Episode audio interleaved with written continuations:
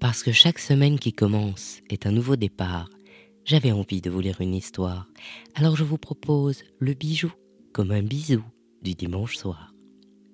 D'un coup comme ça, j'ai pensé aux papillons.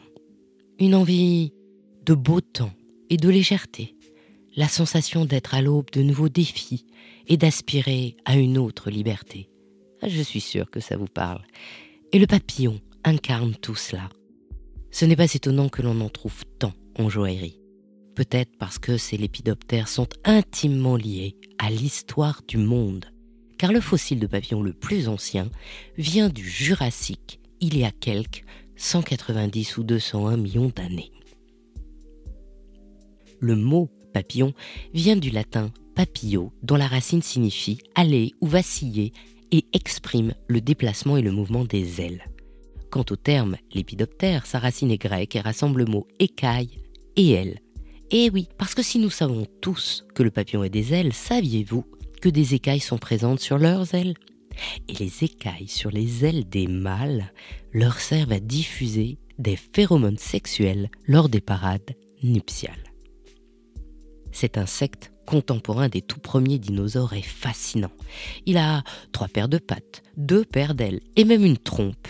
Il en existe environ 220 000 espèces dans le monde, sauf dans l'Antarctique. Ils sont héliophiles et prennent des bains de soleil. Ils sont thermophiles, alors ils régulent leur température en captant le soleil et sa chaleur par leurs ailes. En plus, ils sont de parfaits indicateurs biologiques, car leurs mutations ont une foultitude de modèles, suivent celles des plantes, et sensibles à la pollution et au réchauffement climatique, leur présence ou leur disparition est un indicateur très fiable de l'état de l'environnement. À bien y réfléchir, il a tout de l'animal mythique, et en plus c'est un insecte à métamorphose complète, car son cycle biologique est composé de 4 stades distincts, œufs, chenilles, chrysalides et papillons. C'est pourquoi le papillon est aussi un symbole de métamorphose. Par exemple, la légende amérindienne raconte comment les papillons apprirent à voler. En ces temps où la terre était jeune, vivait Fleur de printemps, une jeune femme magnifique qui avait le pouvoir de guérison. Elle avait eu une vision où des créatures ailées aux couleurs de l'arc-en-ciel lui permettaient de guérir toutes les maladies, car chaque couleur avait un pouvoir particulier.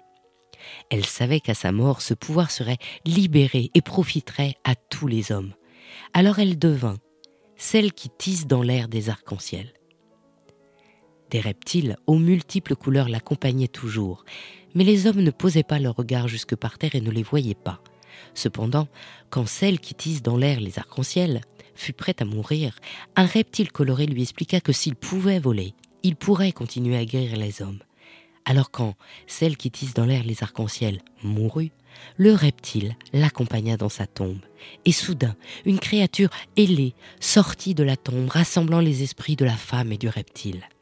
Les papillons, aux couleurs de l'arc-en-ciel, apportèrent alors aux hommes la bonté du cœur, la guérison et le bonheur. Dans cette légende, le magique explique aussi une part de réalité, celle que le papillon est un acteur très ancien du monde, ce que confirment aujourd'hui les scientifiques.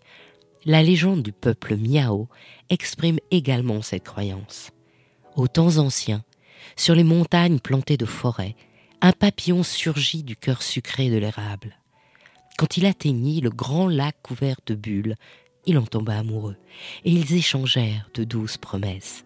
Grâce à cet amour, le papillon donna naissance à 12 œufs, qu'une grue serviable se chargea de couver.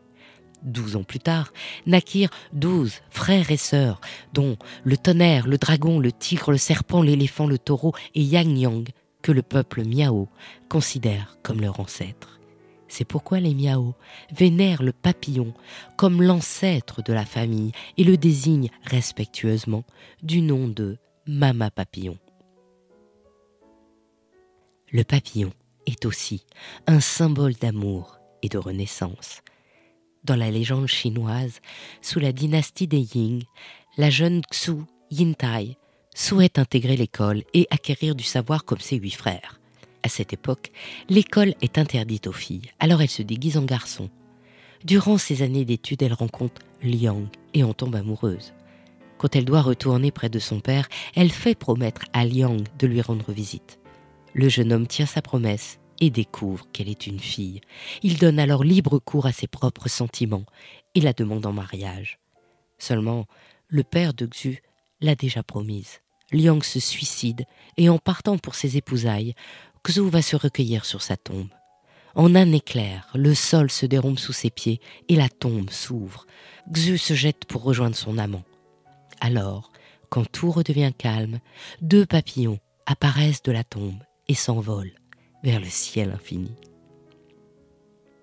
Poursuivant cette symbolique, le papillon, lié à la mort, permet à l'âme de se former.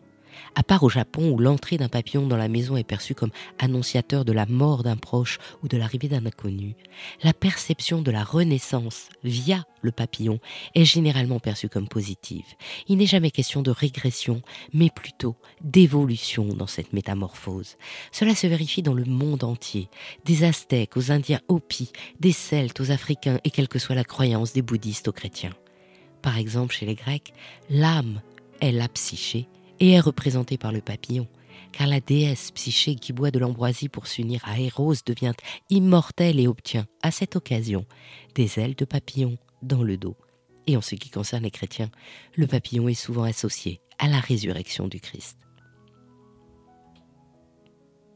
En joaillerie, le papillon est un symbole tellement utilisé que je ne savais pas lequel choisir pour vous en parler. Que ce soit une traduction graphique française de Sara Bran à Van Cleef, d'EDN à Callistorea ou un design plus asiatique comme récemment ceux de Wallis Hong. Ce que j'admire chez Sara Bran est évidemment l'extraordinaire travail en dentelle de ses bijoux qu'elle réalise intégralement à la main à la scie bocfils. Le modèle du papillon se prête magnifiquement à la démonstration de sa virtuosité. Que ce soit en vue de profil avec perles ou à plat avec rangées de diamants centrales et opales sur les ailes doublées en volume, la dentelière sur or exprime tout son savoir-faire d'exception. Chez Van Cleef à Harpels, le papillon s'envole depuis 1906. Sous toutes ses couleurs.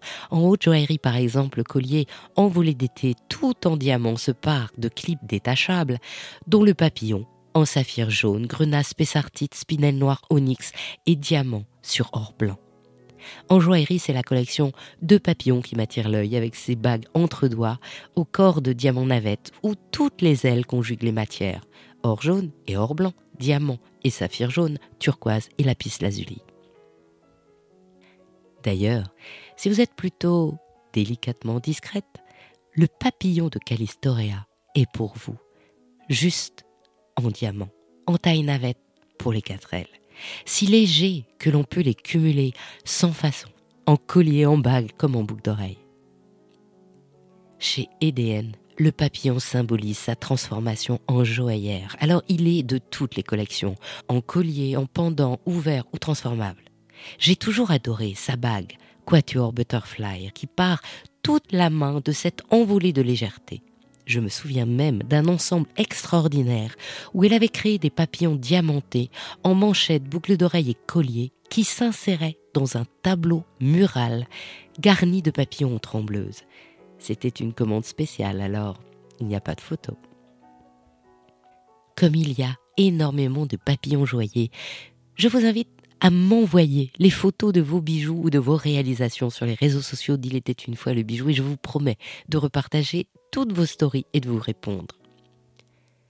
Avant de vous laisser, j'attire votre attention sur les créations de Wallis Hong. J'ai rencontré ce jeune créateur d'origine chinoise installé à Madrid sur le salon Gem Genève et comme tout le monde, j'ai été fascinée par ses réalisations en titane. Ces bijoux sont des sculptures aériennes et organiques dont le graphisme est cohérent avec les circonvolutions extrêmement techniques propres aux bijoux asiatiques. Il a créé deux broches éthérales Butterfly. J'ai choisi l'une d'entre elles pour la vignette de ce podcast qui figure un papillon en plein vol en titane bleu, saupoudré de diamants comme de la rosée précieuse. Et je vous montrerai l'autre sur Instagram. C'est un papillon posé, dont les ailes délicates sont somptueusement ajourées. Et les joailliers savent combien ce matériau est dur, ce qui fait de cette extraordinaire pièce une exception joaillère. Ainsi se termine cette histoire des papillons en légende et en joaillerie. Je suis Anne Desmarais de Jotan et je donne une voix aux bijoux chaque dimanche. Et si vous aussi vous avez envie de faire parler vos bijoux et votre maison, je serai ravie de vous accompagner pour réaliser votre podcast de marque ou vous accueillir en partenaire dans mes podcasts natifs. Notre rendez-vous sur le podcast Brillante sera le 21 mai et je vous retrouve la semaine prochaine sur ce podcast. Faites-moi plaisir, soutenez le podcast en mettant des avis et des étoiles sur Spotify ou Apple Podcast, en vous abonnant et en le partageant sur vos réseaux sociaux. Je vous souhaite une jolie semaine et plein de bisous, comme un bijou.